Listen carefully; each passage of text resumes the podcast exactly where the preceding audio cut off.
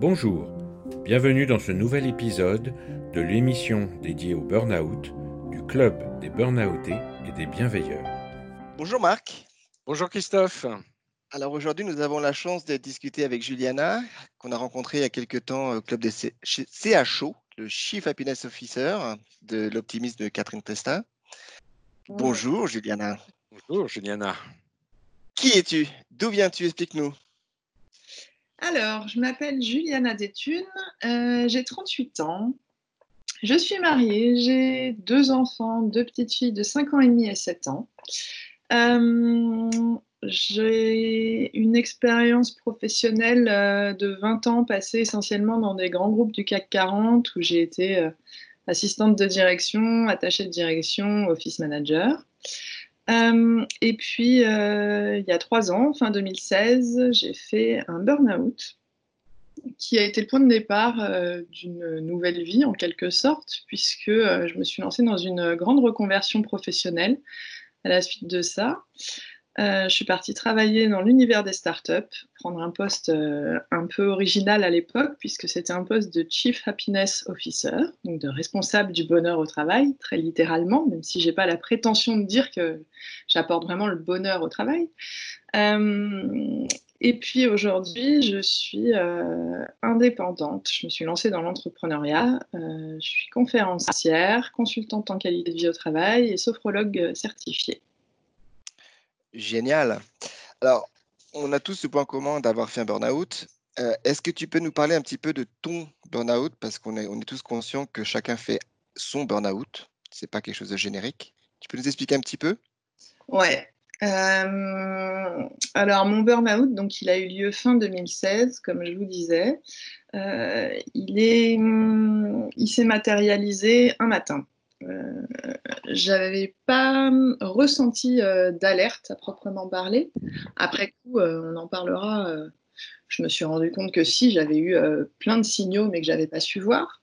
Mais il s'est matérialisé un matin. Un matin, je me suis réveillée et en fait, je pouvais plus bouger ni les bras, ni les jambes, ni, ni les pieds, rien. toutes les parties de mon corps étaient complètement dures comme du béton et je ne faisais que pleurer. Euh, grosse panique à bord, j'avais l'impression d'être paraplégique, vraiment une sensation bizarre quand tu viens de te lever et tu comprends pas ce qui t'arrive. Je suis restée comme ça un long moment. Euh, au bout d'un moment, j'ai réussi euh, quand même à tendre le bras pour prendre mon téléphone portable qui était sur ma table de chevet parce qu'évidemment, euh, à cette époque-là, j'avais plein de messages euh, de proches auxquels j'avais pas pris le temps de répondre, euh, plein de messages que j'avais pas écoutés sur mon répondeur. En revanche, j'avais toujours tous mes mails du boulot qui étaient toujours traités rubis sur l'ongle. Donc mon téléphone était toujours collé à moi. j'ai pris mon téléphone et du bout des doigts, j'ai envoyé un texto à mon mari, qui se trouvait très très loin puisqu'il était dans la salle de bain. j'ai envoyé un texto pour lui dire euh, Je ne sais pas ce que j'ai, j'arrive pas à bouger, j'arrête pas de pleurer. Au bout de quelques minutes, je l'ai entendu sortir de la salle de bain, euh, prendre son téléphone, et là, je l'ai entendu euh, monter 4 à 4 les escaliers, débarquer dans la chambre et me dire Mais qu'est-ce qui se passe? Je, bah, je viens de te le dire, je sais pas ce que j'ai, j'arrête pas de pleurer, ça va pas du tout. Et là, il me redit Mais qu'est-ce qui se passe? Bah, J'en sais rien, mais tu comprends rien. je me suis un peu excitée sur lui, le pauvre. Euh, et là, il s'est assis sur le lit et moi, je pleurais, je pleurais, j'arrivais pas à bouger. Euh, on est resté un long moment comme ça, il savait pas quoi dire. Il était, je voyais bien sur son visage qu'il était euh, perdu. moi, j'étais perdue aussi. Ça a duré relativement longtemps. J'avais mes filles dans la chambre d'à côté qui dormaient. qui étaient petites à l'époque en plus. Donc j'imagine si elles s'étaient levées à ce moment-là et qu'elles étaient tombées sur cette scène, que ça aurait pu donner. Euh, et puis, euh, bah, au bout d'un long moment, hein, ça a bien duré euh, une bonne heure facile, une bonne heure, une bonne heure et demie. J'ai commencé petit à petit à bouger un peu dans mon lit, à rebouger un peu mes jambes, mes bras, mais c'était vraiment, c'était long. Hein. et puis, en discutant avec mon mari, je pense que j'arrivais aussi un peu à me calmer, peut-être à gérer mes angoisses, voilà. Donc j'ai réussi à m'asseoir dans le lit.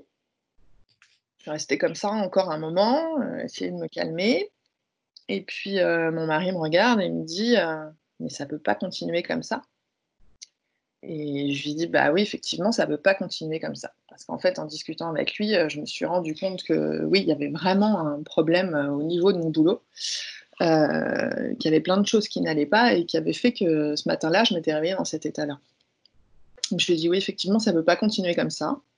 Puis là, finalement, j'ai réussi donc à me redesser complètement sur le lit. Je me suis levée. Elle m'a regardé, elle m'a dit Tu fais quoi? Je lui ai dit bah, Je vais bosser. j'ai continué dans ma logique. Hein. Donc, je suis, partie, euh, voilà, je suis partie prendre ma douche quand même. Je suis partie au boulot et là, euh, dans le trajet, euh, dans mon train, tout le long du trajet, bah, je faisais que pleurer, pleurer, pleurer. J'ai appelé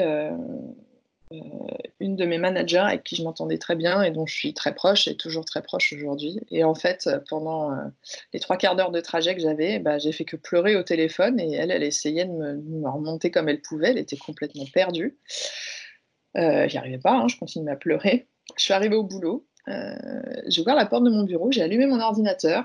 Et là, la seule chose que j'ai réussi à faire, c'est d'envoyer un mail très officiel à mon boss, au président de ma boîte, que je connaissais bien, euh, la DRH, en disant que voilà, je souhaitais quitter l'entreprise et que euh, je voulais bénéficier d'une rupture conventionnelle.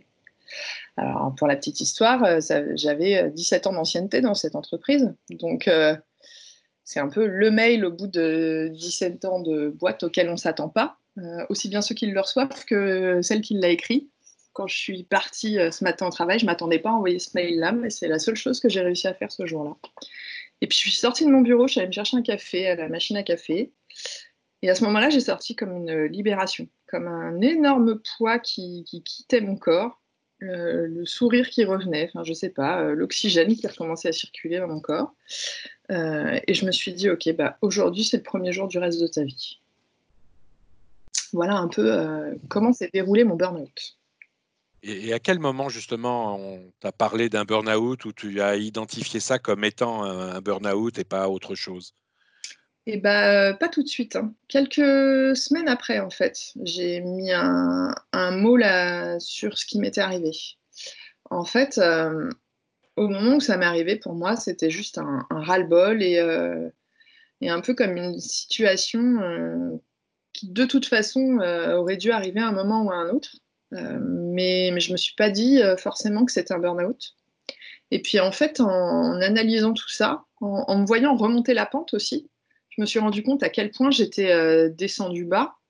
Et en ayant ce regard extérieur sur moi-même, je me suis rendu compte que j'avais, en fait, c'était tous les symptômes du burn-out, quoi, tels que j'avais pu les lire dans des témoignages, euh, des symptômes. J'avais vu des proches à moi aussi faire euh, des burn-out et avoir eu ces symptômes-là. Et sur le coup, j'en avais pas pris conscience. Mais ouais, quelques semaines après, euh, j'ai pris conscience de tout ça. Alors, ton mari était bien sûr au, courant de ce qui t'arrivait, mais est-ce que tu en as. Est-ce que ça a été facile d'en parler? Est-ce que tu en as parlé autour de toi? Ou c'est quelque chose que tu as gardé en toi un certain temps? Tu as mis du temps à pouvoir mettre des mots là-dessus? Ou ça a été plus naturel? Alors, j'ai eu du mal à en parler. Euh, j'ai eu plutôt du mal à en parler. En fait, euh, j'ai continué ma vie un peu comme si de rien n'était vis-à-vis de, mes proches, etc. pendant du moins les, premiers jours. Euh, j'essayais de faire comme, si de rien n'était, comme si c'était juste bah voilà, la vie qui continuait. Mais en fait, je me suis rendu compte que mes proches me posaient plein de questions. Mais attends, tu quittes ta boîte après 17 ans, euh, qu'est-ce qui s'est passé, quoi? Et donc, en leur racontant euh, ce qui s'était passé ce matin-là, je me suis rendu compte que eux, ils voyaient ça et qu'ils euh, avaient essayé de, m'aider et de me mettre en garde. Mais moi, ça faisait des mois et des mois que je m'étais isolée dans mon, dans mon mal-être. parfois, il y a des gens qui vivent des burn-out ou où ils sont très soutenus par leurs proches, mais ça suffit pas, ils ont besoin d'être aidés à côté. Moi, j'ai peut-être eu l'effet un peu inverse, c'est-à-dire que je m'étais vraiment isolée et ma manière de me sortir de ça et de voilà de, repositiver et de me sentir bien, ça a été de me rapprocher justement de mes proches, de mes amis, de ma famille et euh, d'échanger avec eux, de discuter avec eux et qui me disent bah oui. Euh, tu vois, là, tu as, réagi de cette manière-là, c'était pas toi, on n'était pas habitué à te voir comme ça. Euh, et, ça m'a aidé à mettre des mots sur ce que j'avais vécu et sur ma situation, et ça m'a aidé aussi à, déculpabiliser. Euh, parce, que, parce que sur le coup, j'ai beaucoup culpabilisé en me disant, mais mince, je suis pas capable de euh, de tenir mon poste pour que ça me mette dans cet état-là. J'étais très perfectionniste. Euh, J'étais adepte euh, du présentéisme. J'ai grandi dans une famille où mes parents avaient un métier très particulier. Ils étaient d'astreinte 7 jours sur 7 et 24 heures sur 24. Donc j'ai grandi dans un contexte où je ne voyais jamais mes parents. Donc j'ai en quelque sorte reproduit un schéma familial. Et tout ça, je ne me rendais pas forcément compte. Et en me rapprochant de mes proches, en discutant avec eux, bah, j'ai pu prendre conscience de tout ça et ça m'a vachement aidé. Est-ce qu'ils ont été de bons conseils? Qu'est-ce qui t'a aidé en, plus de, la parole pour justement entamer un processus, euh, euh, je dirais, de remontée, hein, c'est-à-dire de, reprendre confiance en toi et de retrouver un peu d'optimisme? Tu as parlé de la parole avec tes proches. Est-ce que tu as eu des conseils particuliers? Est-ce que tu as eu aussi peut-être des lectures ou des rencontres qui t'ont aidé à, à, passer ce cap? Ouais, euh, alors ce qui m'a aidé aussi chez mes proches, c'est qu'à aucun moment euh, j'ai senti qu'ils me jugeaient. Et ça, euh, ça, ça a été hyper important pour moi.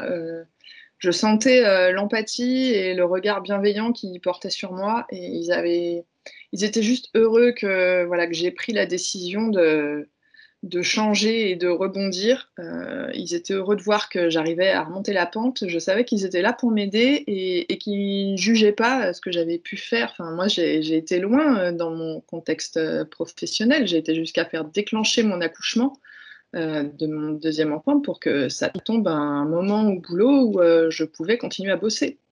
J'ai bossé pendant, tout mon congé maternité. Enfin, j'ai euh, j'avais plus de limites en fait dans, dans mon activité professionnelle.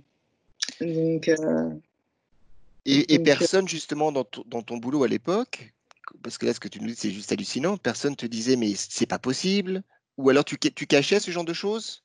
Non, je le cachais pas parce que ça avait été, euh, ça avait été convenu. Euh, ça avait été convenu avec certaines personnes avec lesquelles je travaillais parce qu'en fait, euh, bah, ils n'avaient pas de plan B, que, que j'étais enceinte et qu'il fallait que je parte en congé maternité et qu'il n'y avait personne pour me remplacer qui, qui pouvait coller au poste que j'occupais parce que, parce que le recrutement avait tardé, parce que j'avais un poste beaucoup, beaucoup, beaucoup trop hum, chargé par rapport à ce qu'une personne pouvait encaisser et que moi j'avais encaissé ça parce que j'étais là depuis très très longtemps et que je connaissais la boîte par cœur, mais un recrutement euh, extérieur pour prendre ma place pendant un, congé mat euh, n'aurait jamais accepté euh, le quart de ce que, tout ce que moi je faisais.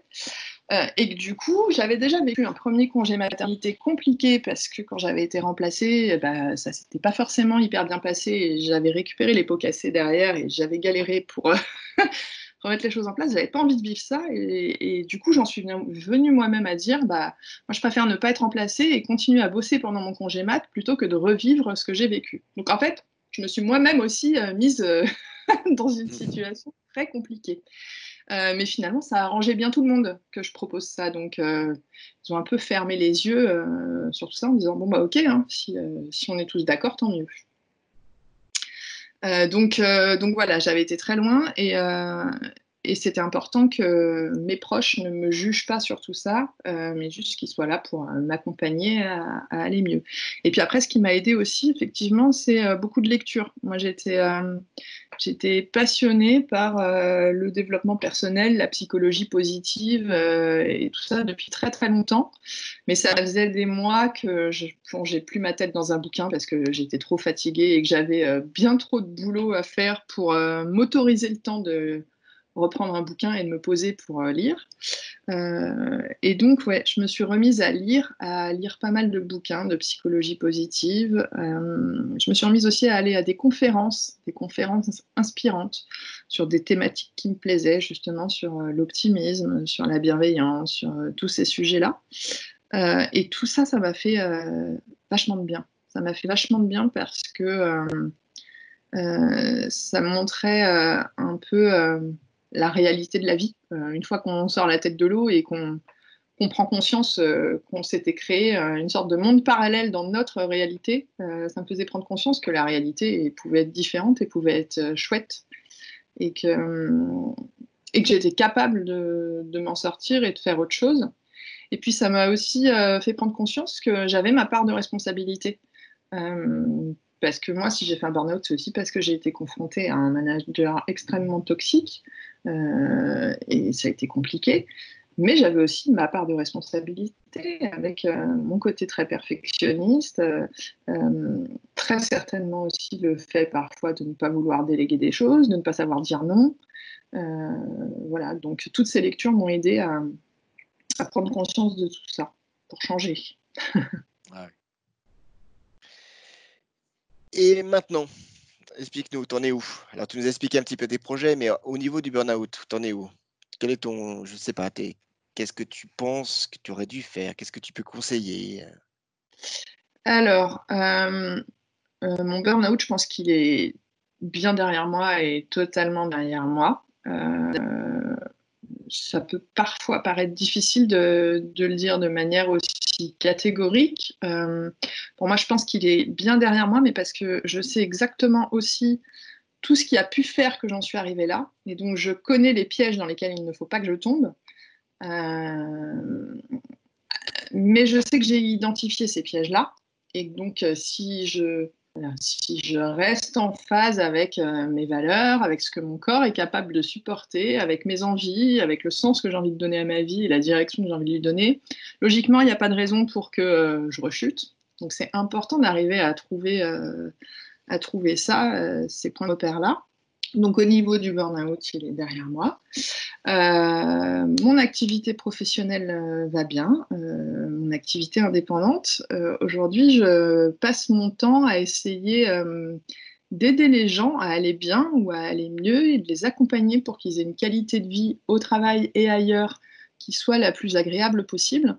Et bah, je les aide aussi à travers mon témoignage et mon expérience à, mettre des mots MOTS sur leurs mots MAUX euh, pour justement pouvoir euh, bah, améliorer leur quotidien parfois aussi voir les choses de manière plus optimiste, ce qui ne veut pas dire bisounours pour autant, mais quand on a tendance à pas être au top, on a aussi tendance à voir les choses de manière négative et à, et à rentrer dans une spirale un peu négative. Donc j'aide les gens à voir le côté positif euh, aussi qu'il peut y avoir dans chaque chose euh, du quotidien. Et puis, euh, et puis voilà, je continue mes petites lectures, mes petites découvertes. je me suis formée à la sophrologie. Alors, moi, j'avais jamais été voir de sophrologue pendant enfin, après mon burn-out, mais, mais c'était quelque chose qui m'intéressait. Voilà, c'était une thérapie qui m'intéressait vraiment et euh, j'ai décidé de me, euh, former là-dedans. Euh, je me dis que je peux aussi aider les gens à travers ça et puis m'aider moi-même parce que c'est hyper agréable finalement de s'auto-sophroniser. voilà. Et, et, pourquoi la sophro justement? Parce qu'il y a plein d'autres choses. Il y a la méditation pleine conscience, il y a méditation guidée, etc., etc. Donc pourquoi la sophrologie?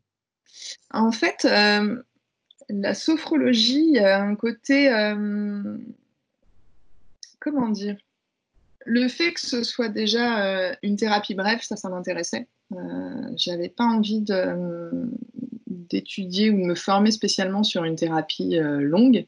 Le côté thérapie brève m'intéressait. Le fait que en sophrologie, on t'apprend des exercices que tu vas pouvoir reproduire pour ensuite toi-même